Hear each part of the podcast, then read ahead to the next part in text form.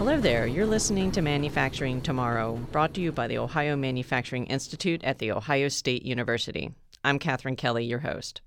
Today we are speaking with Bob Willig, Executive Director and CEO of SME, and John Dyck, CEO of CESMII, the Smart Manufacturing Institute.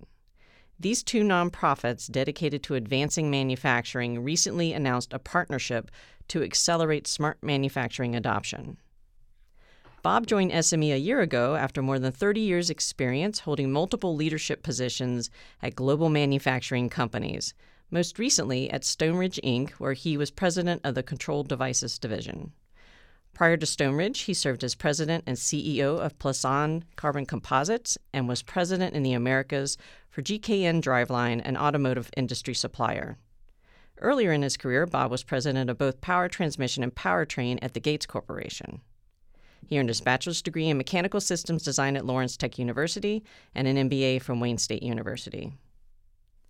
John began his tenure at CESMII in 2018 after securing his reputation as a domain expert on applying innovations like the cloud and the industrial Internet of Things in diverse manufacturing industries and supply chains.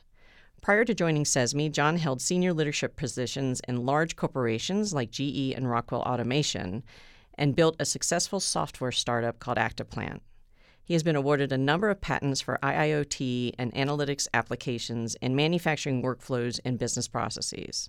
He received a bachelor's degree in electronics engineering from Conestoga College. John and Bob, welcome to the show. Thank you, Catherine. Thrilled to be here with you and John today. Yeah, likewise. Thank you for the opportunity. First things first, how did you two begin forming an alliance to accelerate smart manufacturing adoption by companies?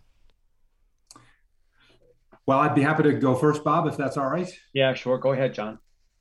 So, so last summer, uh, shortly after the pandemic started, um, I had the opportunity to meet with SME and their board of directors to uh, talk about how how we should be thinking about and how we can work uh, on, on addressing some of the significant challenges that we see, obviously with the lens of manufacturing being, being the, the, the issue at hand. And uh, I got ex- firsthand exposure to sort of the, the, the, culture within the organization and the breadth of the organization at, at SME. And, and uh, that formed the foundation for the conversations that uh, we then had in subsequent months with, with Bob and his team to, to determine how we can serve obviously the, the needs of the manufacturing organizations and the rest of the stakeholders that, that we both focus on in ways that, that further our, our respective organizations. And, and um, we, we took uh, some time to, to ensure that both from a strategic uh, vision standpoint and from a, a focus and an investment standpoint, it made sense as to not for profits in this in this space but at the end of the day, it was a it was a very compelling partnership, uh, uh, given that both organizations have a, um, a, a fairly altruistic view on how we serve our marketplace and how we address help help our constituents address some of the very real challenges that they've faced. And and those challenges are shifting dramatically even as we speak uh, uh around covid and what's happened and and sort of helped us helped underscore the importance of our uh, joint effort to, to help out here. Indeed. And just from the SME side, first, we, we couldn't be happier, more happy to join CESMII on this important mission, really combining and aligning our efforts ultimately with the best interest of employers and educators in mind. Uh, from an SME perspective, for, for nearly 90 years, aligned with our mission, we focus on advancing manufacturing and developing a skilled workforce. We, we really see it as an essential driver of growth and prosperity for companies, frankly, small, medium, and large companies across our country. And really, the move to smart manufacturing, we see it as, is really critical for boosting productivity in the US. And really, the continued advancement is strongly connected to the benefits of Industry 4.0 and the, the digital connected factory floor we've heard the industry loud and clear, really. I mean, according to a recent Gartner study, nine in 10 believe smart manufacturing will increase our competitiveness in the US manufacturing base. And as far as our partnership with CESMII, we strive to partner with like minded organizations and really avoid recreating the wheel. We're stronger combining the strengths and best, best efforts. And when you, when you look at the missions of the two companies, they align really well. So we're thrilled at the at the start of where we're headed and, and excited at where we'll we'll be able to go next. That is definitely a tremendous advantage. Uh, from your perspectives, what does smart manufacturer, what other call others call industry 4.0 mean to manufacturers and why is this so critical to our economy for them to make a concerted effort to move along this path? Well, uh, I can start by saying that um, information is viewed by many as an important game changer, a huge differentiator for manufacturing organizations to achieve more productivity, greater productivity, and, and uh, become more competitive. And, and obviously, uh, manufacturers are have always been, but continue to be under significant pressure to produce and to be more competitive, given given the um, uh, two decades of, of offshoring and, and the, the pressure to, to, to drive or, or maintain uh, manufacturing operations here for those that uh, have chosen to do so. And so, using information to find productivity, to improve quality, to improve the way we um, drive throughput and yield for our manufacturing operations here in the US um, is is uh, increasingly seen by many as the next frontier. And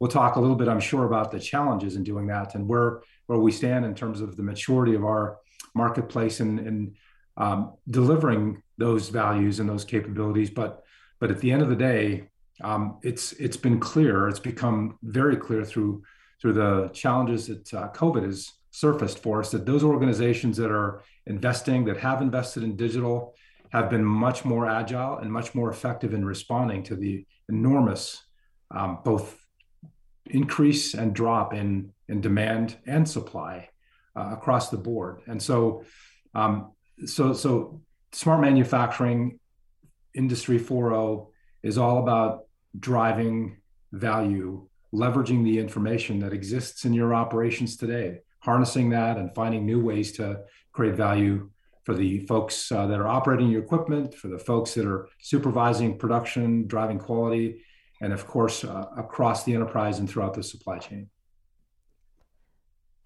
Bob, anything to add?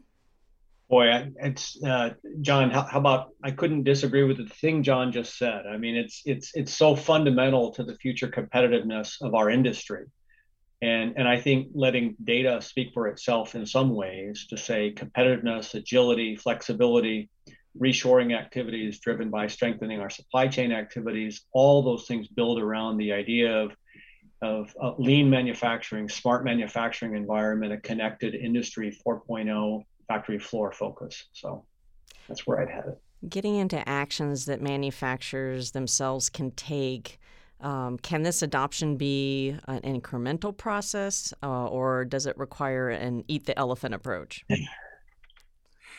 Great, great question. Um, it's absolutely a journey, and a journey starts with a single step. And I think that's how manufacturers have to view this.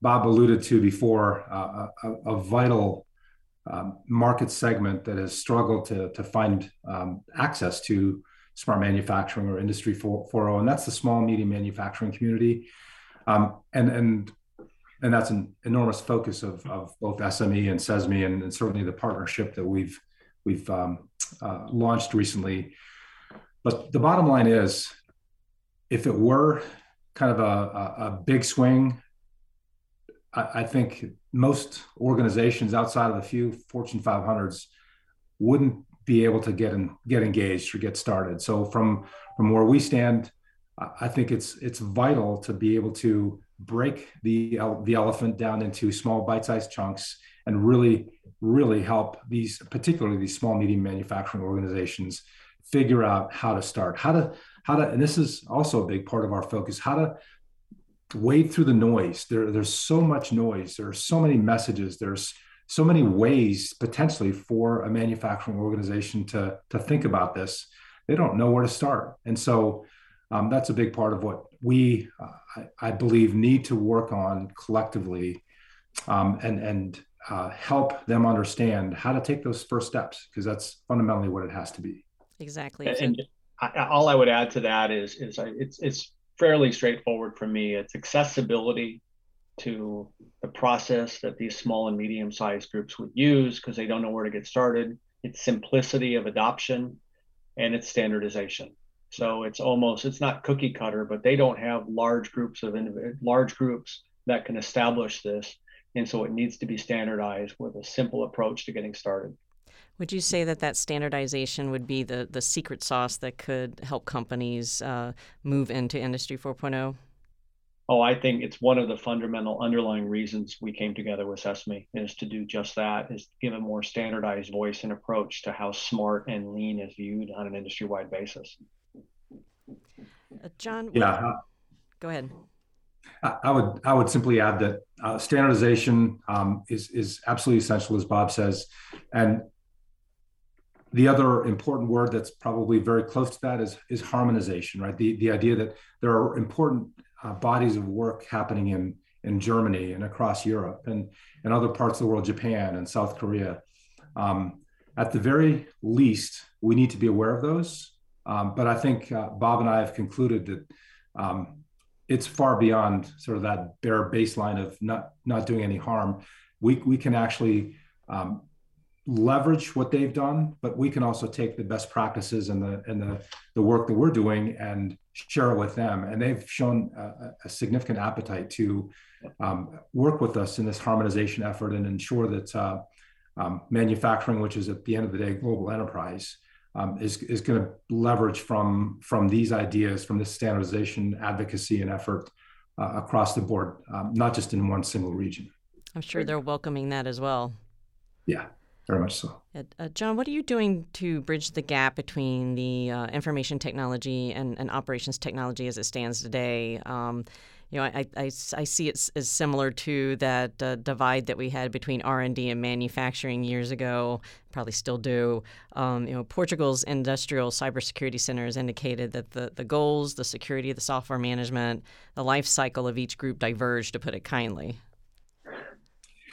Yeah, you know, it's, it's a great question. Uh, and one would think that after 20 years of talking about this OT IT divide, that we'd be we'd be there, but but we're not. And and so uh, I really appreciate that question. And I think the the things that we're focused on with with SME and, and CESMII uh, speak to the fact that this is an ecosystem challenge. Manufacturing organizations see that and experience deeply that OT IT divide, and and go through great efforts to perhaps build a manufacturing IT organization, filling it with both OT and IT domain experts and trying to bridge those cultures and those technology gaps. But it's it's more than that. It's the entire ecosystem. It's the it's the product companies that sell software or components to the manufacturer. It's the it's the systems integrators that implement things. It's the vendors that supply software and tools. All of those kind of sell to one of those groups or the other. And and and so we we collectively as the as the um, uh, sort of thought leaders in this space need to drive this ecosystem together and and actually create a valid it's not just about cultures it's about valid business reasons for them to expand their view and to move towards each other um, and and all of those things have to be dealt with and worked on holistically so so it's it's it's about it's about a, an, an entire ecosystem kind of understanding how they can move towards each other and um, and then the incentive to, to, to, to, allow them to do that. And then we add uh, the need for uh, workforce. Bob, what has been SME's most impactful workforce development program to date to prepare prepare for Industry 4.0? Um, I learned this week that you'll be launching your first series of virtual reality labs soon. Uh, perfect, perfect lead in for that. I mean, first off, uh, many people know SME has some standard, I'll call them signature standalone programs offered both through our, our education foundation and our Tooling U-SME businesses. But but what makes us unique is we also have programs that can be used to enhance and strengthen existing programs that are in place today with program schools and community-based organizations that can lay right over at the top of that or alongside of that. So really the flexibility allows us to work across the US, not not as a standalone, but in, in concert with and align with every part of the, the industry, more than a thousand unique and targeted programs at the local level. So it can give us really quick and instant access. But Catherine, to more specifically answer your question, what we've done recently, a couple of things to think about. We've launched dozens of online classes and topics such as AI, IIoT, data analytics, additive, digital thread robotics, et cetera. So these are these are online classes, and John alluded earlier to the COVID impacts in our indus- industry and industrial training activity. So the online programs, of course, they never stopped. Our our business actually got more busy in the last two years with online education and online training programs. We've already impacted tens of thousands of people in high school, incumbent workers, really at some of the top manufacturing companies across the United States today. We do this online, but we also employ instructor led training programs, which is really starting to come back on in more favor. Uh, it's interesting. I'll come back to AR and VR in a minute because uh, we are developing VR technology right now to deliver skills-based training. And, and the way I, I, look at it, especially younger students, they, they love the opportunity to use AR and VR to immerse themselves into that environment. And, and frankly, as we all know, breaking a machine tool is safe and doesn't cost anything in a virtual world. So they, they can learn, they can break it, they can fix it, and they can experience it really in a way that that speaks to a next generation of talent coming on board. So when it comes to what we're doing with smart content, CESMII's already been actively engaged in contributing to our their expertise in the development of next generation training and technology. So it's it's a step towards why we came together and the idea that that that helping influencing future training work is, is going to come out of what we're doing together. Do you see that as uh, as replacing hands-on training or, or merely enhancing the hands-on training? I would say it augments it. It enhances it. I don't think there will ever be a replacement for hands-on training. Remember, we're talking uh, generational gaps and divides in terms of preferences, and we don't want to alienate one element of the generational divide in manufacturing while we enhance the other. So I, I don't I don't see it as as replacing. I look at it as enhancing and augmenting. Even as the technology goes more digital. I think so. I, you know, again, it's no replacement for in in in person training in certain elements. So yeah, that last mile is always in manufacturing. It's it's on the machine. It's with the parts. It's with the product. It's you can you can you can leverage and build on the digital uh, side of the equation as as Bob and his team have done and as we're doing. But uh, the other day, this will manifest itself in in a sensor, in a in a at a machine, in a in a yeah. in a physical environment somewhere, and and that's um, there will be. Uh, I never say never, but I don't foresee a day where where that's not going to be the case. I agree. And what are other ways that the relationship uh, between SME and CESMII will accelerate that advancement of educational programming? What, what are you all working on? Um, I, John, go ahead. Yeah, I would I would say a couple of really important things. Um, consolidated messaging and uh, presence in the marketplace is really important. We both alluded to the the, the complexity of of the the, the noise in the marketplace, particularly for small medium manufacturers. And and so so at, when we first began talking, we both recognized that unless we, as two really visible, as two really sort of central organizations in the space, um, that, that we stand to be part of the problem um, unless we can find a compelling way to work together. And and um, and so I think that's that's a great sort of pillar for the collaboration that uh, and, and a partnership that, that we're building right? The, the notion that we can help consolidate messages we can help um, create a center of gravity for how these messages come to the marketplace both in terms of education in terms of uh, uh, uh, just just the products and the services that are available in the marketplace. And it gets back to that whole standardization effort as well how, how we can collectively advocate for in a very public way, given given the size and the scope of, of SME's reach and and the, the, the federal mandate that we have on our side to to create visibility for standards and the advocacy for important activities and initiatives that deserve that kind of a visibility and that kind of a platform.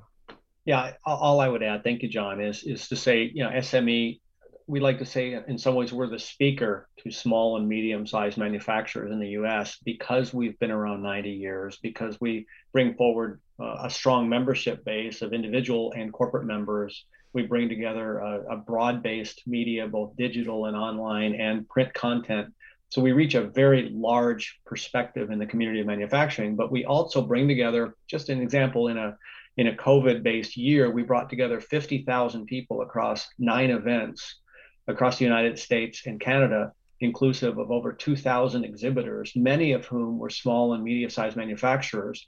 And in many of those, we held um, uh, training and curriculum activity around smart digital connected 4.0 activities. We had displays, so we had the ability to speak to that community well, and we can we can combine forces with CESMII in such a way to have a significant impact in these areas. Fantastic. Uh, Bob, I, I learned about the SME Prime program during a recent webinar, um, just specifically you know, digging into the high schools uh, and, and the education yes. that goes along with that. You know, what's your goal with that uh, comprehensive manufacturing and engineering program at the high school level? Oh, this one, th- thanks for the question, because this one's very, very close to my heart as a product of vocational education at the high school level personally. Um, this is this is one that's near and dear to me. And, and I'll say for SME, our goal really is to directly develop and enhance manufacturing and engineering talent across our country.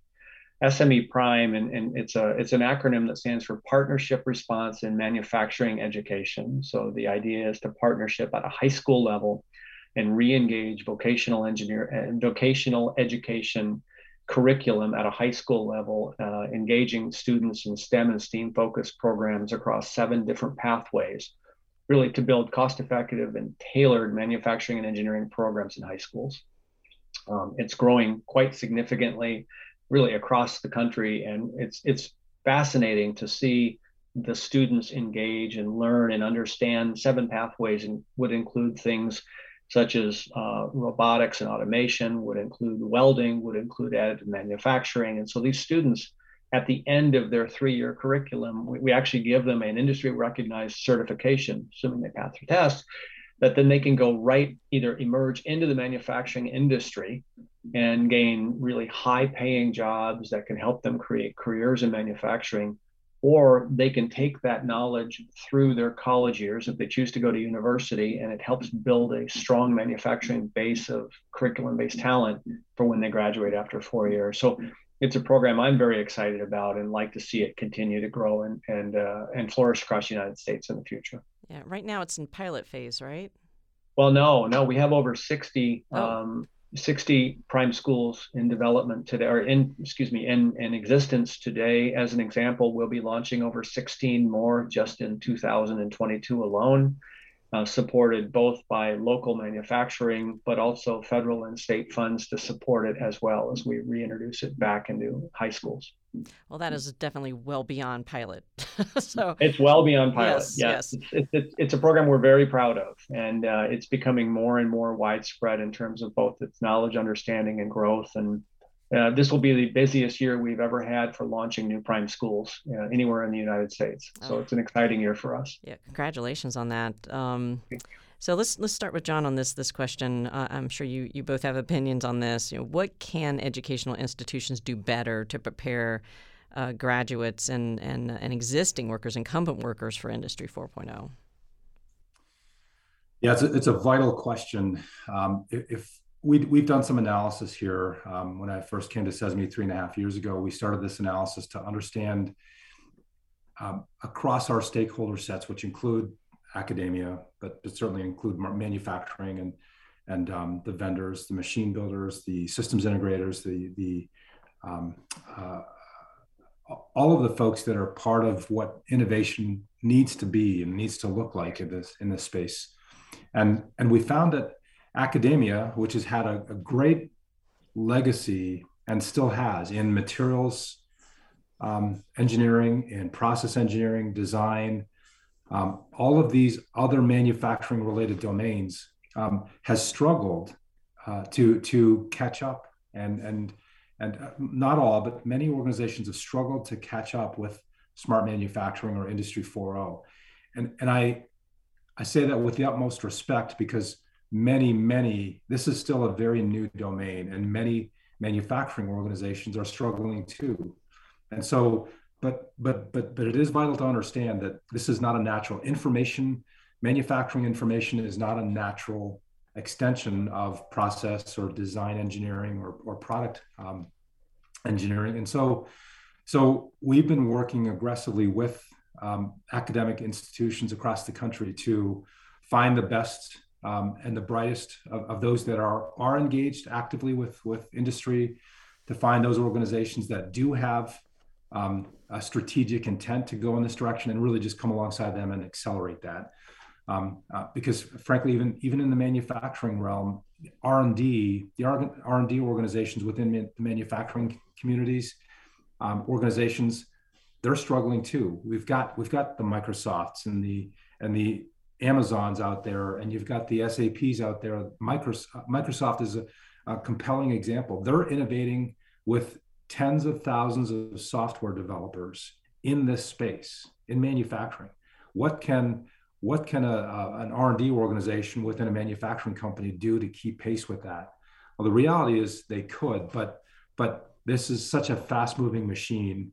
Uh, there needs to be some structure Bob started the conversation about standards before, standards and and de facto standards and best practices. All of these are nascent in this space, and so um, again, just another really important reason why SME and CESMII need to um, aggressively support those that are aware of the opportunity and those that um, aren't aware, we need to make sure that they understand the importance of information in, in the future. If, if they're not willing to go there, um, um, they need to they need to um, learn and they need to get engaged, and um, we're happy to help them do that.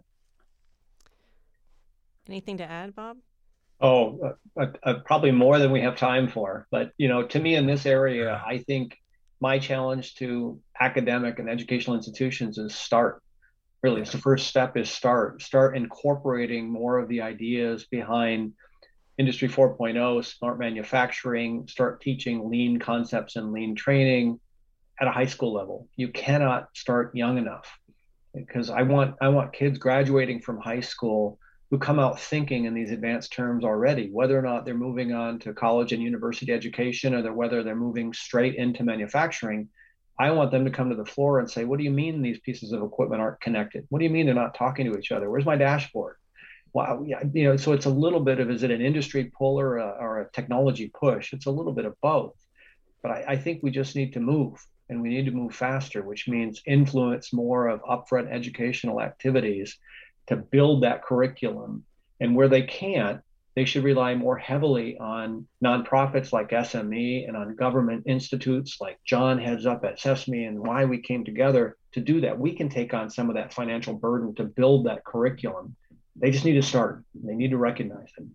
Yep. All right. Um, your first action is to develop uh, a national smart manufacturing executive council with this partnership. When do you expect to um, to start working on that and establishing those common industry and educational standards you've referenced? Well, there's been a lot of work that's happened already. Um, we we we announced it publicly at, at our event in, in November, and we're we're thrilled to see the um, the acceptance of this concept, this notion that industry needs to work together more effectively, more collaboratively, to encourage and provide incentive for those that perhaps are less eager to adopt and and and less eager to leave their proprietary historically proprietary ways behind and move forward in a way that drives this OTIT um, convergence, that drives and supports this notion of crowdsourcing, of open source. Not that there's going to be a, a tremendous amount of open source running on the plant floor, but we have to move in that direction. So this notion of how do we how do we solve important problems once and make that available, make that outcome available to a thousand people who have exactly the same equipment or the same problem. So these are vital issues that this executive council, as essentially a think tank, can can rally around and encourage the, the rest of the ecosystem to, to get on board. Um, we spoke today with um, Procter and Gamble, who has a, played a foundational role in the arena of PackML, building standards for how packaging equipment can can be built and how they do control, and then how that information can be surfaced to solve important problems for the manufacturers when the equipment arrives there. Um, it's essentially a very similar concept where we want the P&Gs of the world and the Fords and the and the Exxon Mobil's and the Cornings to, to work together to encourage the industry to move forward. And so we've been working on that. We have a great set of stakeholders within the SME environment. We've got a great set of stakeholders. We're looking for the, the best and brightest uh, and the most um, thoughtful people within our respective organizations representing both technology and business acumen to um, um, become the, the, the voice, if you will, of this ecosystem. And so we'll have uh, names and and dates in the weeks to come before the end of January. But uh, there's been a tremendous amount of work uh, that's been taking place to to make that a reality. Fantastic, Bob. Any final words? Oh, yeah. SME being 90 years old and a, and a nonprofit focused on advancing manufacturing technology and, and developing a skilled workforce this fits in so well with who we are and what we aspire to be. And we're strong. We're strong not only because of the staff we bring forward, but because of the volunteer base and the member base that we bring with us. And so partnering with businesses like CESMII and especially CESMII in this area is timely and it's fundamental to maintaining and growing the competitiveness in the US market. So again, I would just say we're, we're thrilled to be a part of it and uh, stay tuned because an awful lot of cool things are going to happen. All right. And for the record, Bob, I'm going to say you don't look a day over 29. oh, boy. Um, I don't know how to answer that one except to say thank you, Catherine. Bob and John, thank you so much for taking your precious time out of your very busy schedules for this interview. Thank you. It's an honor. Thank you.